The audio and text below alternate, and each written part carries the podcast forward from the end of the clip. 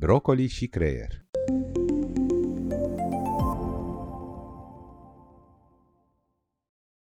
Mă doare inima. Este adevărat sau doar mi se pare? Este foarte adevărat.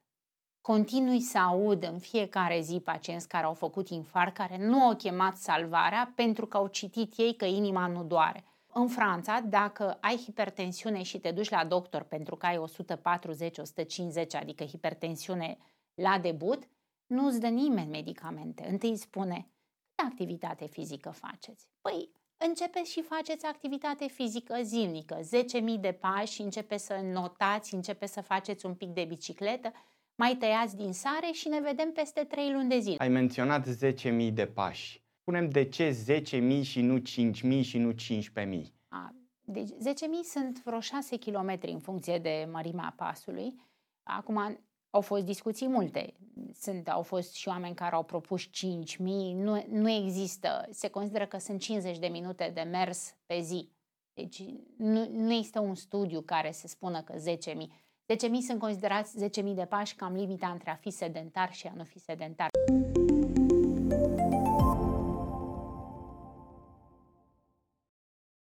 Salut, sunt Ciprian Stancu, antreprenor și super pasionat de felul în care funcționează corpul uman.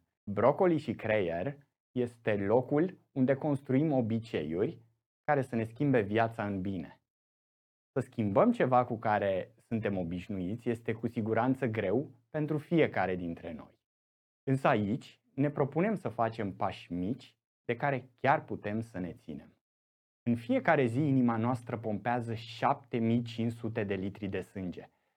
Ca să-ți imaginezi, asta înseamnă cam 1300 de plinuri de mașină. Iar dacă luăm toate vasele de sânge și le punem cap la cap, putem să înconjurăm pământul de două ori. Gândește-te la asta pentru o clipă. Cât poate fi de impresionant. Pentru că inima este un organ fabulos despre care chiar dacă nu cunoaștem foarte multe, știm că își face treaba în fiecare zi și muncește din greu ca să ne țină în viață. Despre sănătatea inimii vorbim cu invitata mea Clara Alexandrescu, medic cardiolog, atât în România cât și în Franța. Clara, bine ai venit! Mulțumesc că te-ai alăturat misiunii noastre. Mulțumesc de invitație. Clara, aș vrea să începem cu niște mituri pe care le cunoaștem, multe dintre ele le cunoaștem cu toții și aș vrea să vedem dacă sunt susținute științific sau nu. Primul ar fi că bărbații sunt mai predispuși să facă boli de inimă decât femeile. Este adevărat. Riscul cardiac la bărbați este mai mare, este simplu. Femeile până la 40 și acum din ce în ce mai mult către 50 de ani sunt protejate de estrogeni pentru riscul de a face boală cardiacă. Deci bărbații fac mai, au risc mai mare de a face boală cardiacă decât femeile. Există ceva ce ar trebui să facă bărbații ca să diminueze acest risc? Așa, să spunem, cel mai important lucru. Deci, riscul ăsta este genetic. Deci, sexul masculin are un risc mai mare ce pot să facă este să nu-și adauge alți factori de risc în plus la acest risc pentru a, a evita să facă boală cardiovasculară. De exemplu, să nu fumeze, să facă activitate fizică, să mănânce corect, să evite tot ceea ce îi dulce și grăsimi, să aibă grijă să își păstreze circumferința de talie în limite normale și să evite stresul sau să aibă activități recreative suficient de bune. Dar asta, încă o dată, este ce trebuie să evite ca să nu-și adauge un risc suplimentar la faptul că aparțin sexului masculin. Au făcut și încercări de-a lungul timpului. Au fost bărbați care, datorită uh, fricii de boală cardiacă sau veneau din familii cu risc mare cardiac, au făcut diverse terapii estrogenice, pare ciudat asta, ca să-și cadă riscurile cardiace, uh, s-a dovedit o greșeală.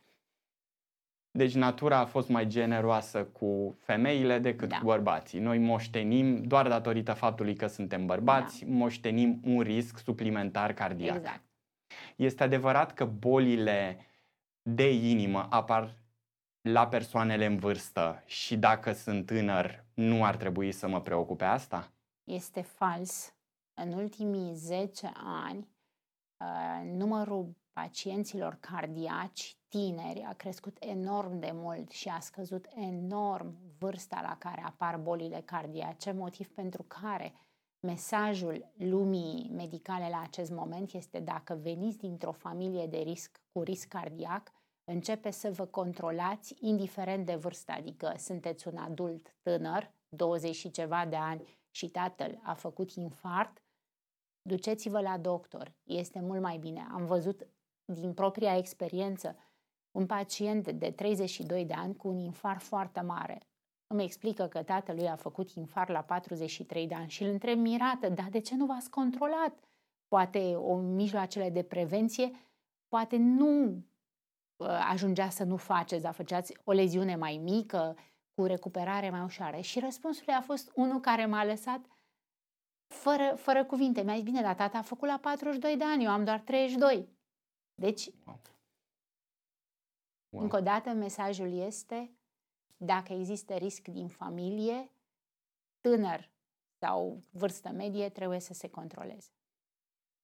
Este adevărat că dacă sunt mai slab am un risc mai mic de boli cardiovasculare decât dacă aș avea o greutate mai mare? Este adevărat, obezitatea este un risc cardiovascular suplimentar. Uh, dar aici sunt multe lucruri pentru că riscul cardiac este reprezentat de un cumul de factori, dar în general pacienții mai slabi au risc cardiovascular mai scăzut decât obezi. Ai spus că dacă ai în familie un caz de un eveniment uh, cardiac, ar trebui să începi să te controlezi cât mai devreme, uh, ca adult tânăr, la 20 și ceva de ani. Este adevărat, ăsta este iar un mit, poate. Uh, este adevărat că dacă nu ai un astfel de eveniment cardiac în familie, riscul ca tu să dezvolți o boală cardiacă este foarte mic? Acum, este adevărat că riscul este mai mic dacă nu există antecedente în familie, dar să nu uităm că doar 25% din riscul nostru vine din genetică, 75% este din ceea ce facem în viața noastră, ce factor de risc ne adăugăm. Deci dacă uh, vii dintr-o familie de unde nu există niciun risc cardiovascular, dar fumezi două pachete de țigări pe zi, bei Coca-Cola, nu faci activitate fizică, uh, îți pierzi nopțile uh, și mănânci paste cu pâine și colesterolul este 250, cu siguranță că faptul că părinții au trăit până la 90 de ani nu mai are un beneficiu pentru tine. Deci cadoul părinților valorează doar 20. 25%. Exact. Îmi place mult asta. Da. 75% depinde de noi. De ce de facem ce noi facem. în viața asta? Mă doare inima. Este adevărat sau doar mi se pare? Este foarte adevărat. Continui să aud în fiecare zi pacienți care au făcut infarct, care nu au chemat salvarea pentru că au citit ei că inima nu doare.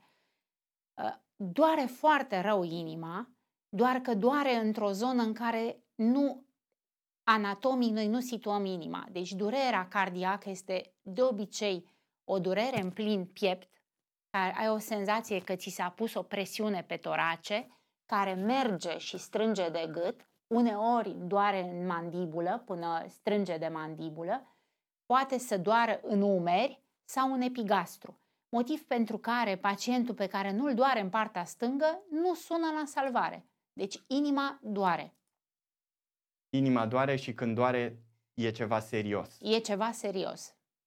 Oamenii care sunt diagnosticați cu probleme de inimă trebuie să renunțe la mișcare? O, deci asta este cu siguranță nu.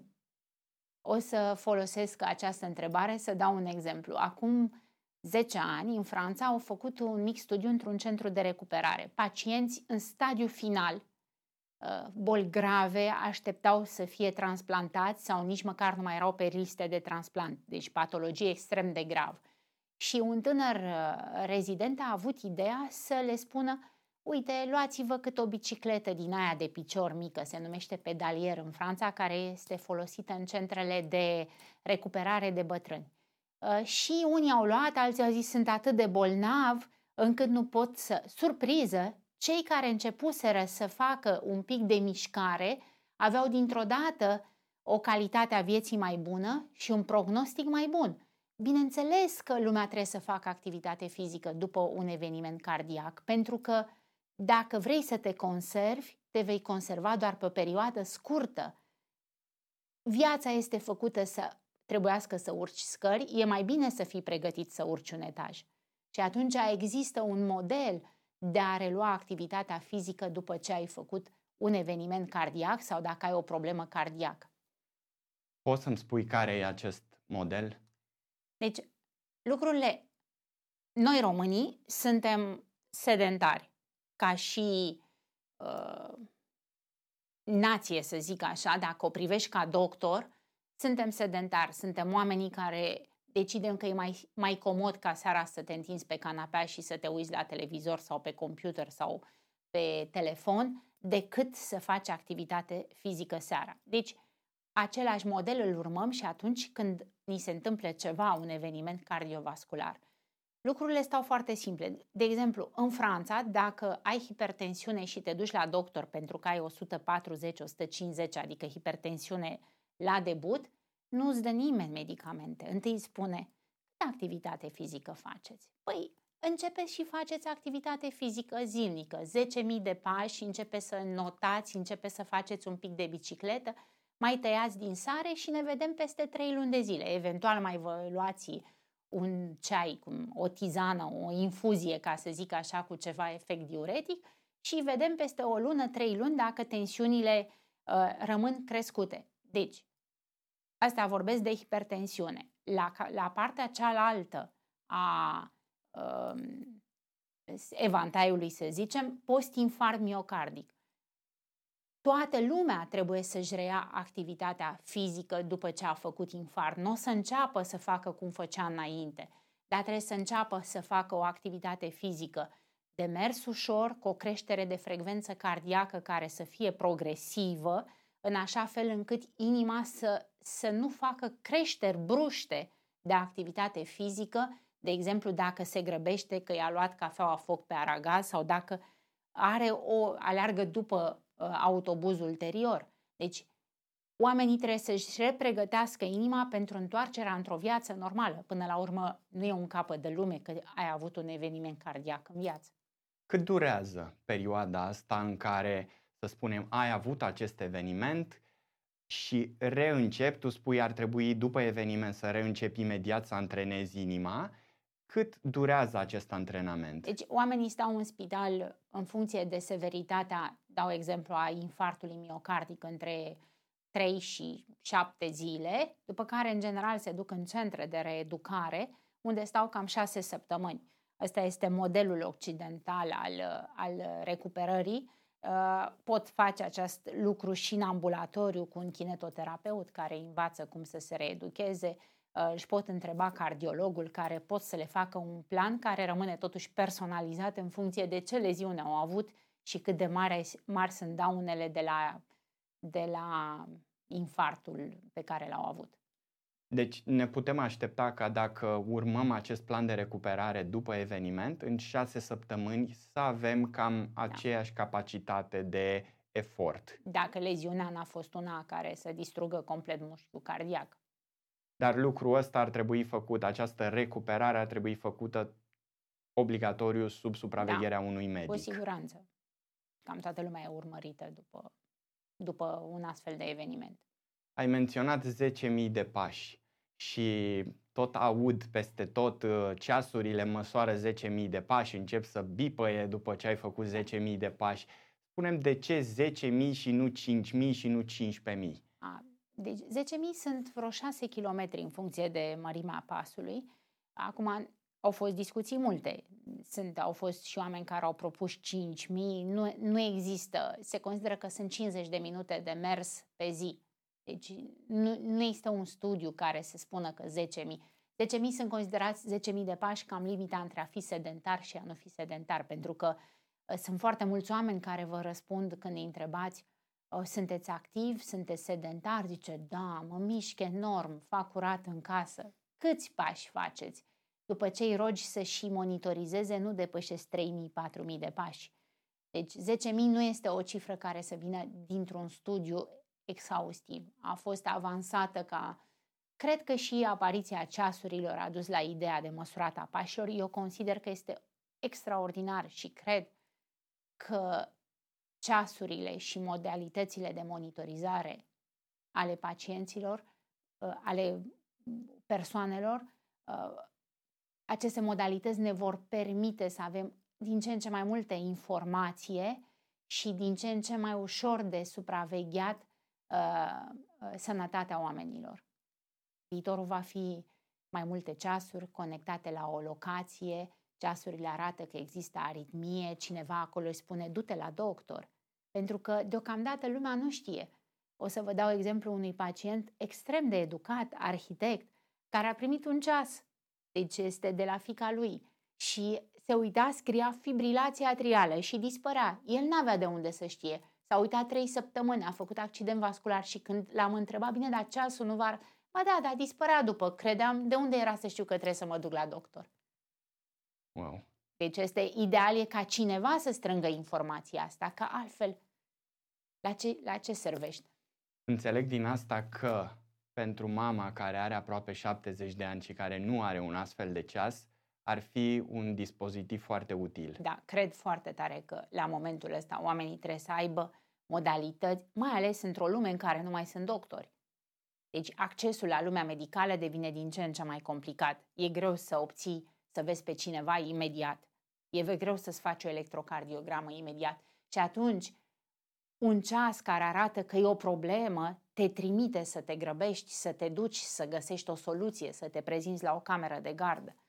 Deci este, plus că a lămurit de foarte multe ori probleme pe care uh, nu, le, nu reușeam să le lămurim. Oameni care făceau aritmii, ajungeau la camera de gardă și nu mai aveau nimic, uh, lumea medicală nu-i credea, ei erau frustrați că nu-i credea nimeni, pe când ceasul face o înregistrare atunci când ai tu problema. Ceasul știe când urmează un infart? Nu.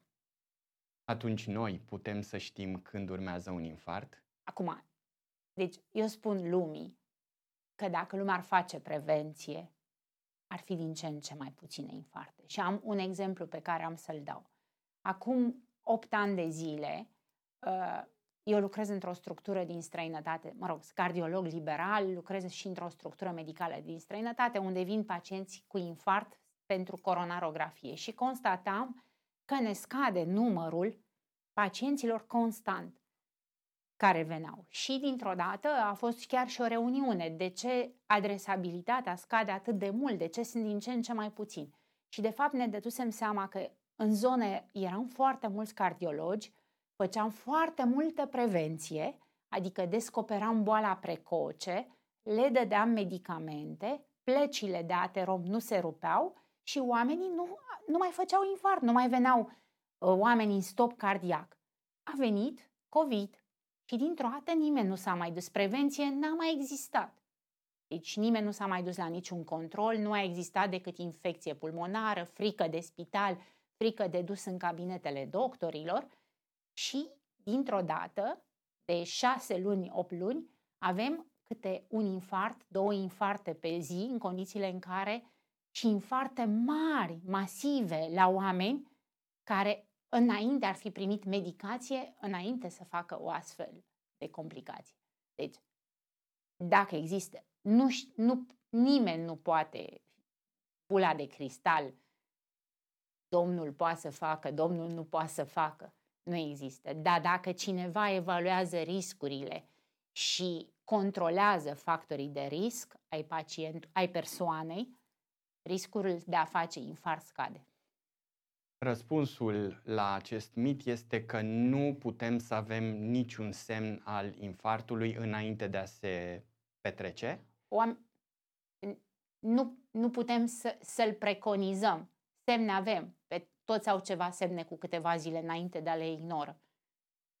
ai spus infart, de câteva ori ai spus infart mai mic, infart mai mare, nu știu nimic despre asta. Poți să-mi spui, te rog, cum se deosebește și, de fapt, care e mecanismul infartului? Deci, sunt două întrebări aici. Sunt, deci, ca să încerc să fiu foarte simplu și pe înțelesul oamenilor, uh, infartul înseamnă că s-a stupat o arteră din cele trei artere principale care irigă mușchiul inimii. Sunt multe cauze prin care se, se poate astupa, dar asta înseamnă infart. S-a oprit circulația într-una din cele trei artere coronare sau în ramurile lor. Există categoric infarte mai mici sau infarte mai mari pentru că depinde la ce nivel s-a întrerupt artera. Dacă se întrerupe proximal, leziunea este extensivă. Dacă se întrerupe artera, se ocluzionează distal, leziunea este mult mai mică.